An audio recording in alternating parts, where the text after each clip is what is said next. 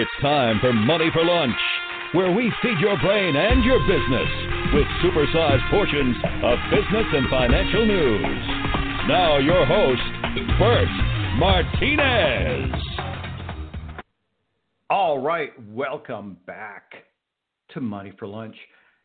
Man, am I excited. We have uh, Samuel Dinnar on the show talking about entrepreneurial negotiations. Uh, but before we get started, let's go to the quote of the day. The best way to predict the future is to create it by Peter Drucker. The best way to create, I'm sorry, the best way to predict the future is to create it by Peter Drucker. Uh, all right, let's get this party started. Yes,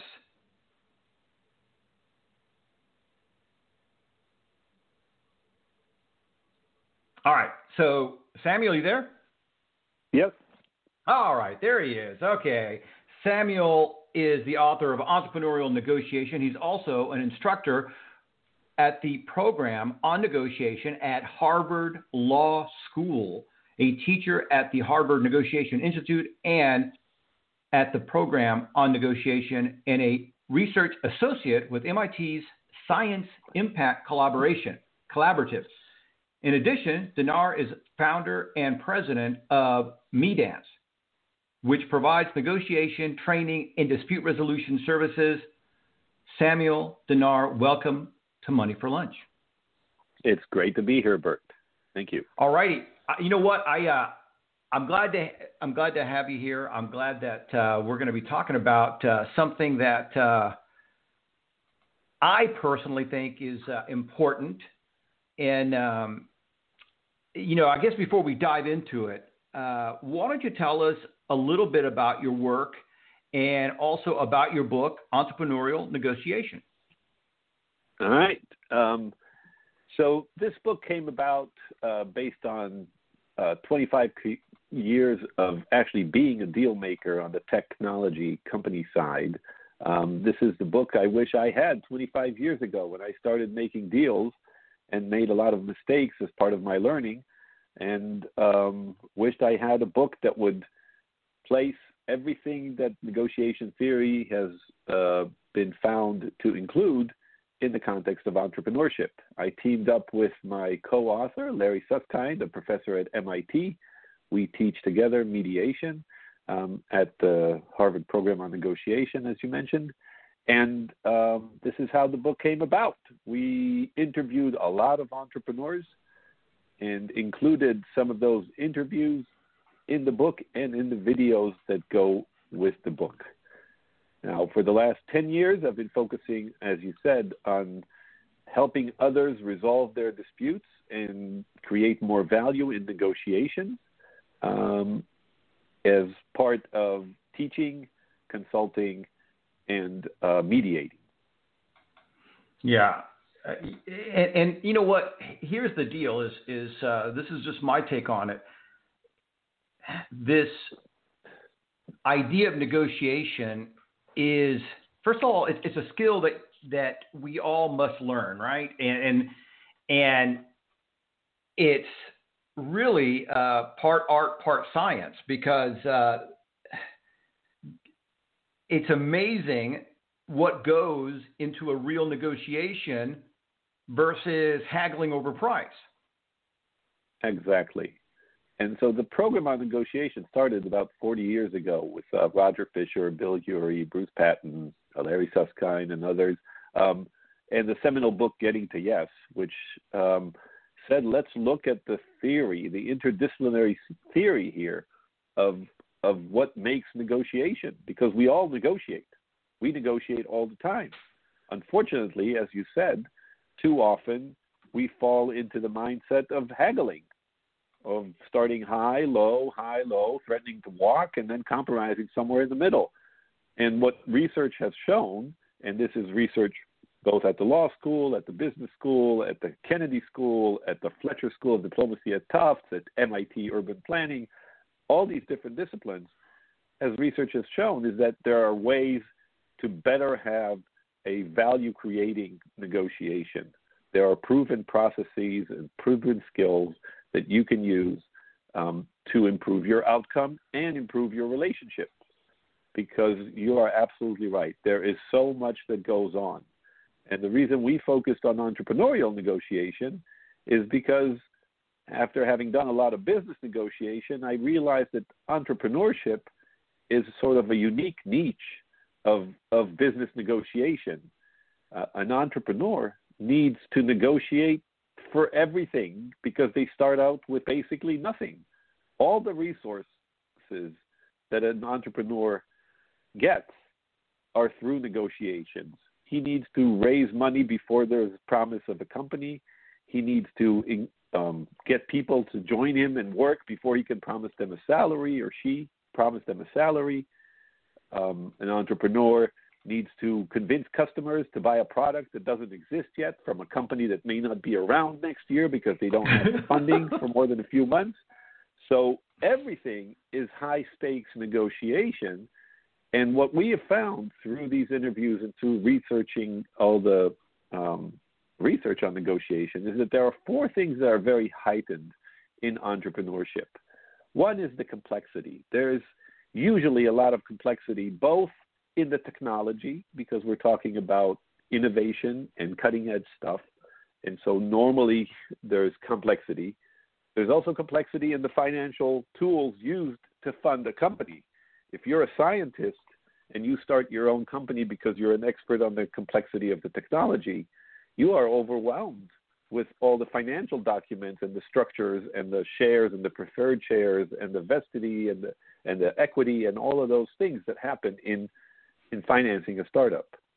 The uncertainty is very high. So another thing right. that's elevated is the uncertainty is very high. Again, you don't know if the company will be around, you don't know if the technology will work, you don't know if the customers will actually buy the product, if the market will be there. So the uncertainty is high. The relationships are long term. When you co found a company with someone, it is akin to getting married. And when I mediate uh, founder disputes, it has a lot of similarities to marital uh, divorce proceedings because both feel that they own this relationship and, and the company is their baby. And it gets to be very um, emotional. And likewise, if you take money from an investor, um, whose company is it now? Is it your company because you started it and you had the idea? Or is it your company because you managed it and, and helped it grow? Or is it your company because you gave the money that made it happen? And so there are, are a lot of relationships that are long term and complicated. And finally, emotions and ego are heightened because of all the things I just mentioned. Because when it's your baby, it's your technology, it's your company, it's your life that you're spending so many hours working on, um, that is heightened. So a lot of these things exist in business negotiations, but in entrepreneurial negotiations, they are usually all very heightened. Yeah, and what's interesting, I love what you said there that for entrepreneurs, this entrepreneurial negotiation starts from really the minute this venture starts to circulate in your head because I, I think back at some of the startups I've been involved with, and the first thing you start negotiating is you know the, your time allocation, your funding allocation, you know, uh, and you know the risk involved, all those things. You start negotiating them, even if it's just by yourself, right? You're, you're and then of course you got to bring you know, depending on your situation, you might bring your spouse involved uh, in, into exactly. this uh, into this thought pattern, and then uh, assuming that you launch it, uh, you know, the idea of going out to people you don't know and asking them for money, and sometimes a lot of money, is negotiation, and, and really. You know, we negotiate everything. I mean, if you have children, I think if you have young children, you probably negotiate more than if you know you have older kids, right? Because I remember with my younger kids, it was a negotiation. It was it was almost like a hostage crisis trying to get them to go to bed.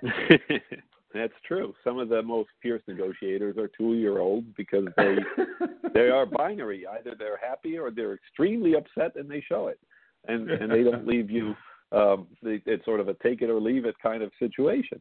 Um, you're absolutely right. We all negotiate. However, there are typical mistakes that entrepreneurs make while negotiating, and there are and there is a proven theory of what makes better negotiation techniques and and we've been teaching it for a while so we know that teaching and training actually works you can learn and improve and and you can do this re- whether your negotiation is from the idea stage which is the first stage of, of a startup as you said or the seed stage or the early startup or if it's a later stage when it's growth high expansion or when you're negotiating the exit of the company selling it going public or closing it down all of these are negotiations. And in the middle, you negotiate um, hiring executives, uh, bringing on partners, agents, um, outsourcing manufacturing, creating joint ventures, and, and uh, things of the sort. So we try in the book to to give a primer to what entrepreneur, what the entrepreneurial galaxy looks like, as far as the stages of a startup, the main negotiations that happen throughout the startups and what the main challenges of each of those stages is and what mistakes to watch out for. Yeah, I like that. All right, so you mentioned, you know, that there are some common mistakes that entrepreneurs make. Let's talk about, let's say, the top four uh, mistakes that entrepreneurs make when negotiating. Um, well, the the um, one mistake that we found is is been the central is is entrepreneurs focus on their own interests and don't spend enough time focusing on the other side's interest. So, especially uh, first-time entrepreneurs that are new at this, they get taught that they should perfect their pitch. They they need to really have a great pitch. They need to have great slides. They need to have uh, learn by heart what they're going to say and how they're going to say it with the right body language and they have to really perfect their pitch. And what they don't realize is that each of these meetings is not a one way communication. Each of these meetings is actually a two way communication. And it's better to think of it as, as a negotiation, as a give and take. Show more curiosity about the other side and about what their interests are. Um, they may have very different interests than what yours are or what you assume their interests are and some questions will help reveal that. Any agreement that two parties reach needs to cater to the interests of both sides. And what you ideally want is that you'd cater to their interests um, well and cater to your own interests very well. But you won't be able to find those trades and to find that uh, zone of a possible agreement if you don't think hard about what their interests are and have a dialogue that finds out those interests. So that mistake we called entrepreneurs tend to be overly self-centered in that they focus on their preparations or or they focus on their own emotions or on their own perception of what is fair and they fail to see that there are different ways of looking at things um, from the other side. Yeah. Okay, so let's talk about this real quick. Uh, I think that this is an exceptional insight here because you're right. Most people focus purely on their pitch or what they're going to say or what they're going to get out of it, and they they spend no time trying to get into the head of the person they're going to be negotiating with.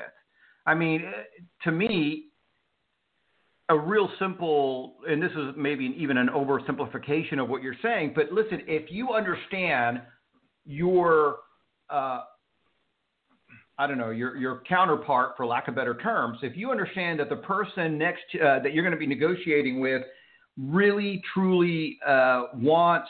Um, I don't know. Let's say they really, you know, they, they really want coconuts. That's you know that's their thing. They're they're they're loving coconuts and maybe coconuts aren't that important to you, you know that that knowledge it would be wonderful, right? Uh, and or the, just the fact that you know that they really like, you know, again, just pretending here that that they really like whatever coconuts or you know whatever widget that they're really excited about, or uh, or uh, then you can kind of position your presentation on how this is going to help them achieve what they want. Is is, exactly. is that correct? Is that okay? All right. I, I think Absolutely. it's brilliant. I think it's a great idea. This is this is exactly what you want to do. So I would say you have to spend about 50% of your time thinking about the other side, their interests, their alternatives, their constraints, their um, emotional concerns, um, as much as you think about yours. And if you don't do that, you're going to miss out on these opportunities because I think you're absolutely right. And to use your example, if I don't care much about coconuts, but I know the other side really cares about coconuts, that's wonderful for me to know because I don't want to hold that coconut um, over their head until they sign a deal. I want to be able to trade that coconut for something that I really care about. And and so I will find a way of structuring a deal that has these trades. And I won't find out about their interests and their trades if I don't think about it ahead of time, try to get in their head, and I don't ask the questions when I'm at the table. I'll give you an example. I had an entrepreneur who came in and, and presented his pitch. And two minutes into his pitch, the two investors said, Yeah, yeah, yeah, we get it. Can we just look at the prototype? And he was very upset because he prepared a 10 minute pitch with slides that analyzed the market need, that showed exactly why the features they're working on are great. And then he wanted them to look at the prototype after they've realized all the data that he was going to share with them. He got very defensive, and they became it became a power struggle about the process, right? What are they going to do? Are they going to continue with the presentation or not? But also, he got defensive on his own because they looked at the product and they said, "Well, this isn't going to work," and he got very defensive. And at that point, he shut down. He got defensive uh, the dynamic was lost, and and he didn't want money from these investors. He didn't want anything to do with them because they hijacked his meeting and they poo-pooed his app that he was working on with all his friends, and he didn't want anything to do with them. Now, had he turned that defensiveness into curiosity himself and asked them, why is it that you want to look at the app before you've seen the slides? Why is it that you think this won't work? He would have found a trove of data and knowledge because it turns out these investors have seen three companies that were trying to do something very similar. And so they already had a lot of this knowledge from all these other companies. So they had already a preconception of what works and what doesn't work. And had he asked that, and had he found out what their interests are, and what their data, what they bring to the table, he would have been able to really make that meeting much more productive and maybe even close a deal because they may have exactly the knowledge that would be the difference between his product becoming a hit or failing. And if they invest, they will want to use their knowledge to help him. But if he doesn't ask the questions, he won't know whether they have knowledge that may help him and he ends up making the mistake of being self centered and not even discussing an investment with these people. Yeah, you know, that to me is a great uh, story. I, I, I could just see so many people getting defensive and hurt. Hey, I, I spent all night. I spent three days putting the presentation together. You guys are rushing me through it. I'm not ready to go. I just, you know, that there's people like that. Uh, and uh, anyway, so I think it's great. All right, so that's number one. Number two is. Um, well, the, we have eight. I think I'll jump to what we call number seven, but um, okay, and because I think that one is key to the book, um, and that is they rely too heavily on their intuition. Now, entrepreneurs are successful. They've been successful. The fact that they started a company is usually already a sign of success. And usually, after a while, they've they've been successful growing the company and raising some money, and and but those things that help them in the earlier phases of the company may not be that helpful in later stages, or may actually be detrimental in later stages. So the way you raise money from your uncle or from an angel investor is going to really change when you hit a professional venture capitalist or a private equity firm. and you have to realize that you're you're in a different game, and what worked in the earlier stage doesn't work in this stage. And the same when you're talking about hiring certain executives and certain managers, etc. Now, what happens is because we all negotiate, like you said, from the age of two all the way to our adulthood, and we do it all the time, and we've been successful usually with things that worked for us. We rely on that intuition to guide us. And so we do not have a proven theory of practice for how to negotiate. And we don't become a learning um, person in how to improve our negotiation skills. So a big part of the book is trying to instill in, in the reader that there are some strengths in your intuition, but there are some areas of weakness that you need to watch out for. And you need to develop your own learning loop, what we call the entrepreneurial negotiation loop, which is how to prepare for a negotiation in a way that prevents your biases from showing or your mistakes from your your com- your own common habits and mistakes to um, manifest themselves, and then how to detect when you're at the table, how to detect that you've just made a mistake, or you're just about to make a mistake, and how to respond to it in a better way than you would um, based on your intuition. Going back to the example we used earlier, if your natural tendency is to get defensive and to try to explain why what you prepared is the right thing, you may be able to win a lot of those arguments if you're very persuasive. But you may not negotiate a deal in many of these situations, even if you are persuasive, because that's not the most important thing. It's not about who's right and who's wrong.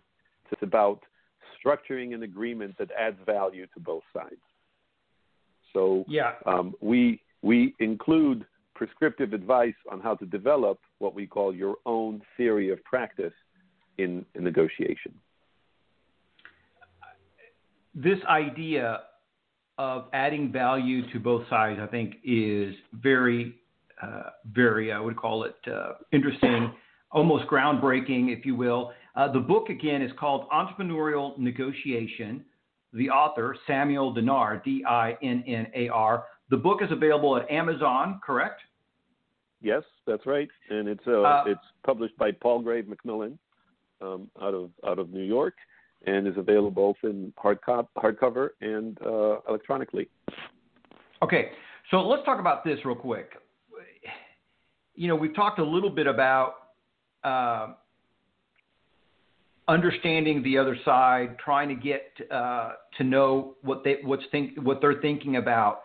What are some other best practices for entrepreneurs to prepare for a negotiation?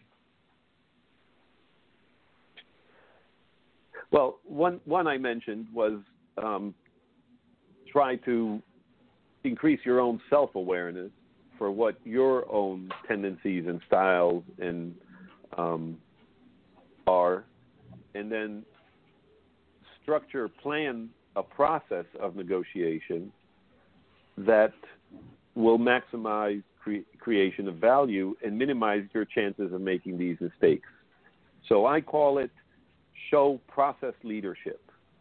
Actually, what you have to do in any negotiation is start off by negotiating your process of negotiation. Mm. How are we going to how are we going to talk about these eight issues that we have to discuss? Are we going to go through them one by one, or are we going to skim all of them at the high level and then decide which order to go through them? Are we going to try and reach agreement on these three and then talk about the other five? Or are we going to agree that nothing is agreed until everything is agreed? So there are ground rules that you can negotiate as you start the negotiation.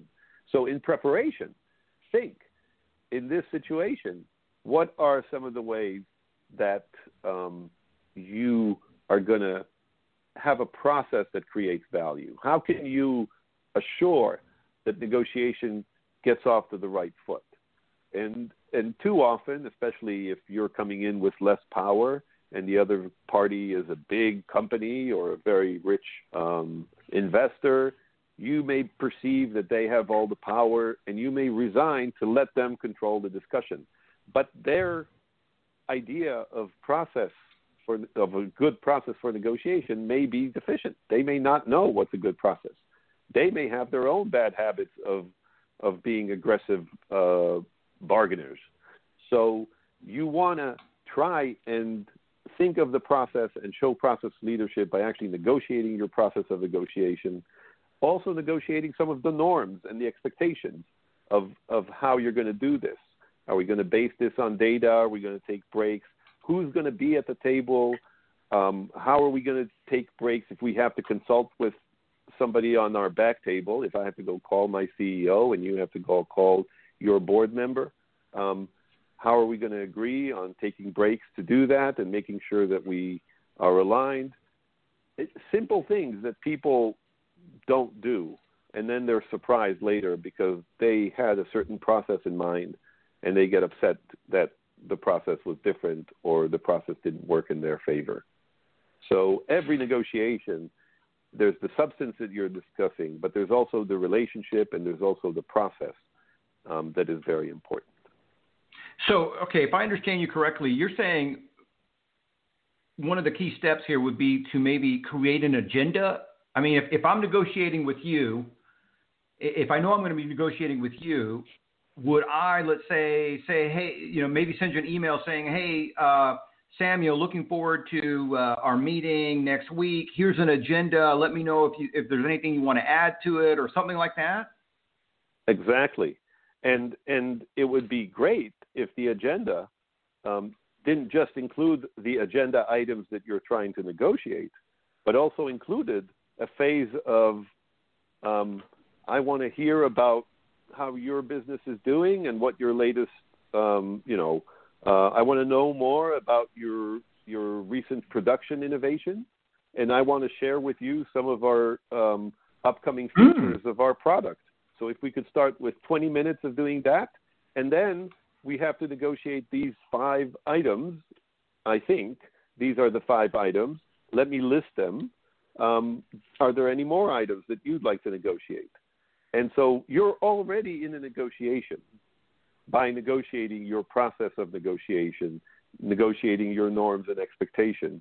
But you're making things easier because when you get in that room, there is a roadmap. There are some ground rules for people to follow. You, they, both sides know what to expect.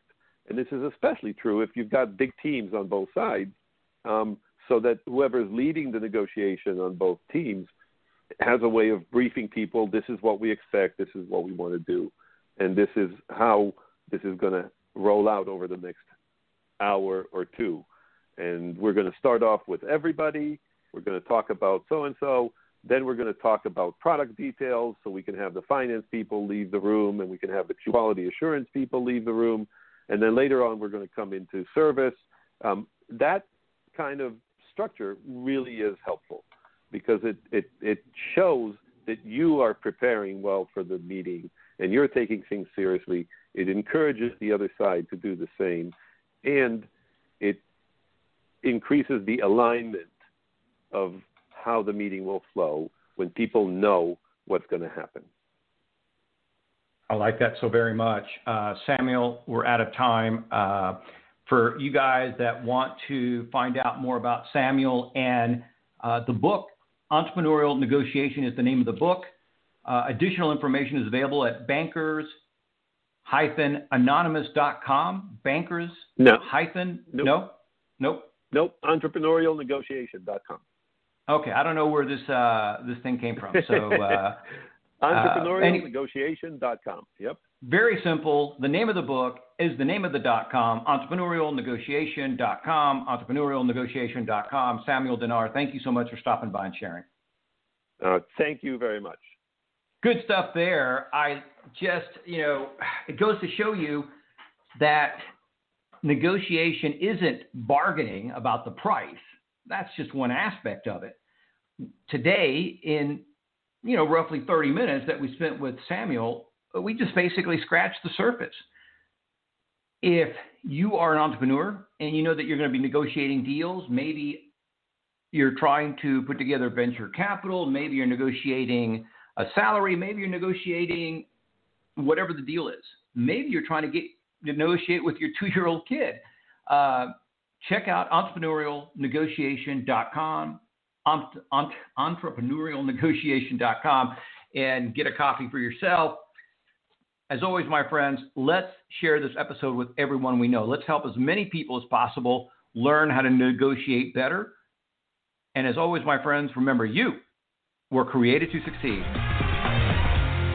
Tune in Monday through Friday here on Money for Lunch and check out our website at moneyforlunch.com.